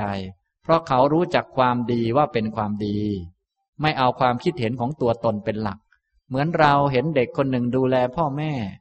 เราก็เห็นว่า เออ เด็กคนนี้มันทำดีเนาะเห็นความดีเป็นความดี ดูแลพ่อแม่เป็นของดี ใจเราก็ยอมรับความดีเป็นความดี ส่วนใหญ่พวกเรานี่ใจแคบ ใครทำให้ตัวเราเราจึงว่าดี แต่นี่ใจเราไม่แคบแล้ว เราเห็นคนอื่นทำดีเราก็ว่า โอ้ เขาดี ยินดีด้วยที่เขาทำดีไม่ต้องทำให้เราก็ได้แน่อย่างนี้ พวกผีทั้งหลายที่เห็นคนมาทำดีก็ โอ้ ยินดีอนุโมทนาด้วยใจของเขาก็เกิดเป็นบุญ ใจกว้างขึ้น อย่างนี้นะครับทำนองนี้ ฉะนั้นบุญเนี่ยจึงไปยกให้ใครแบบเหมือนวัตถุสิ่งของไม่ได้ มันเป็นเรื่องทางจิต ฉะนั้นสิ่งไหนที่ช่วยชำระจิตได้ อันนั้นแหละเรียกว่าบุญนะครับทำตรงนี้ บุญในเบื้องต้นก็คือการรู้จัก นึกถึงผู้อื่น นึกถึงใจเขาใจเรา เราจะช่วยเขาอะไรได้บ้าง ก็คือลักษณะของการให้ทานนั่นเองนะทีนี้ผู้ที่ตายไปแล้วเราให้แบบให้ข้าวให้น้ำธรรมดาไม่ได้ ก็ให้โดยการทำบุญ แล้วก็อุทิศผลของบุญนี้ให้เขา อย่างนี้นะอันนี้ก็เป็นบุญฝ่ายเรา ส่วนเขาก็ได้รับทราบว่า โอ้นี่ คนนี้ทำความดีนะ ยินดีด้วย เรารู้จักของดีว่าเป็นของดี ดีใจกับเขาที่เขาได้ทำบุญก็เกิดแก่ผู้ที่อนุโมทนาอย่างนี้นะครับ เหมือนเราเห็นคนใส่บาตรเราก็โอ้ การใส่บาตรนี่เป็นของดีนะนะบางคนไม่รู้จักของดีก็ก็ผ่านไปเลยไม่เกิดบุญ แต่บางคนรู้จักว่าใส่บาตรนี่เป็นของดี เขาก็ โอ้ดีใจด้วยสาธุสาธุดีใจด้วย ที่เขาได้ทำความดีนั้น ความดีนี้ก็เกิดแก่เรา เพราะว่า มีความรู้จักของดีว่าเป็นของดี ก็จับดีมาใส่เราดีไหม ดีก็เป็นบุญ ฉะนั้นบาปอย่าไปจับมาแอบเดินไป วันนี้เราเก่งว่าจับผิดได้เป็นยี่สิบคน อย่างนี้ไม่ได้เรื่องเลย จับบาปมาใส่ตัวเองเลยอย่างเนี้ย อย่างนั้นไม่ไหว นะฉะนั้นบุญนี้จะมีลักษณะจับของดีมาใส่ในใจ เพื่อชำระจิตชำระใจนั่นเอง บุญเนี่ยเป็นอย่างนี้นะครับทำตรงนี้นะ สรุปว่า มีทั้งได้รับมีทั้งไม่ได้รับ เพราะบุญนี่จะหยิบยื่นให้กันเหมือนเงินทองไม่ได้ แต่ว่าต้องเกิดที่ใจเขารู้จัก รู้จักบุญแล้วก็อนุโมทนาเอายินดีเอา อย่างนี้ เหมือนท่านทั้งหลายมาฟังธรรมเนี่ย ตัวเองก็เกิดบุญแล้วจะได้บุญจากคนอื่นหรือเปล่า ก็อยู่ที่ดีใจกับเขาไหมฉะนั้นเวลาก่อนจะออกลุกไปจากห้องก็เพื่อจะให้ได้บุญเยอะๆนอกจากบุญส่วนตัวแล้ว มองเห็นคนกี่คนก็โอ้ดีใจด้วยกับทุกคนนะแน่ก็ได้บุญมาอีกหลายขนาดทีเดียวเพราะไปยินดีกับความดีของผู้อื่น ความดีของผู้อื่นนั้นก็มาช่วยชำระจิตเราให้กว้างขึ้น เป็นคนที่ไม่เห็นแก่ตัว เป็นคนที่ไม่ใจแคบนะอย่างนี้นะครับ ฉะนั้นตัวบุญนี่จะช่วยชำระจิตให้กว้าง ใจกว้าง เพราะว่าพวกเราใจแคบอยู่นั่นเอง แคบเพราะกิเลสยึดถือตัวตน บุญช่วยชำระจิตให้กว้างขวาง จนกระทั่งเป็นฐานที่ตั้งของอริยมรรคเจริญปัญญาต่อไปได้ อย่างนี้นะครับ เอาละบรรยายและตอบปัญหาก็พอสมควรนะครับ ต่อไปให้เราฝึกสติกันสักหน่อยหนึ่งจะได้มีความรู้ตัว และเป็นคนไม่ประมาทนะให้ทุกท่านยืดกายให้ตรง ยืดกายให้ตรงดำรงสติเอาไว้เฉพาะหน้า ทำความรู้ตัวว่ากายนี้นั่งอยู่นะทำความรู้ว่ากายนั่งอยู่ ยกความรู้ไปที่ศีรษะ รู้ว่าศีรษะตั้งอยู่ที่คอ ไล่มาที่บ่าที่หลัง จนถึงก้นที่ ทับอยู่กับเก้าอี้ จนถึงน่องถึงฝ่าเท้าที่เหยียบอยู่กับพื้น อ่าอย่างนี้เรียกว่า กาย กายนั่งอยู่ท่านี้ กายมันไม่รู้ตัวเอง ส่วนจิต เป็นตัวรู้นะต่อไปให้ท่านเอียงตัวไปด้านซ้าย ก็ให้รู้ ว่ากายมันเอียงไป เอียงตัวไปด้านขวา ก็ให้รู้ กายมันเอียง จิตรับรู้ อย่างนี้เรียกว่ากายนั่งเอียงขวา กายมันไม่รู้และเอียงเองไม่ได้ จิตเป็นคนสั่งไป ให้จิตกับกายมันสัมพันธ์กัน ตัวที่ผูกจิตไว้กับกายก็คือตัวสติ ต่อไปเอียงตัวไปด้านซ้าย ก็ให้รู้ เอียงตัวไปด้านขวา ก็ให้รู้ ต่อไปนั่งตัวตรง ก็ให้รู้นะการเอาจิตมาผูกไว้กับกายดูกายว่ามันนั่งตัวตรง มันเอียงมันเดินไปเดินมา เดินซ้ายเดินขวามันเหยียบพื้นอยู่ อันนี้เรียกว่า ฝึกให้มีสติฝึกบ่อยๆ สติก็จะมั่นคงแข็งแรงขึ้น สติที่มั่นคงแข็งแรงก็คล้ายๆเชือกที่เหนียว เชือกที่เหนียวก็ผูกสัตว์ได้ดี สติเหนียวก็ผูกจิตได้ดี จิตก็ไม่ค่อยหลุด ไม่ค่อยเลื่อนลอยไปนู้นไปนี้นะไม่ค่อยคิดมากนั่นเอง สามารถอยู่กับตัวอยู่กับกิจการงานได้ดี ไปฝึกสมาธิ ในการทำงานหรือไปนั่งสมาธิก็ทำได้ไวนะอย่างนี้ ฉะนั้นท่านทั้งหลายก็อย่าลืมฝึกให้มีสติให้ดี ๆ ไว้ เอาจิตมาไว้กับกาย นั่นแหละนะอย่างนี้นะครับ เอาละบรรยายวันนี้ก็คงพอสมควรแก่เวลาเท่านี้นะครับอนุโมทนาทุกท่านครับ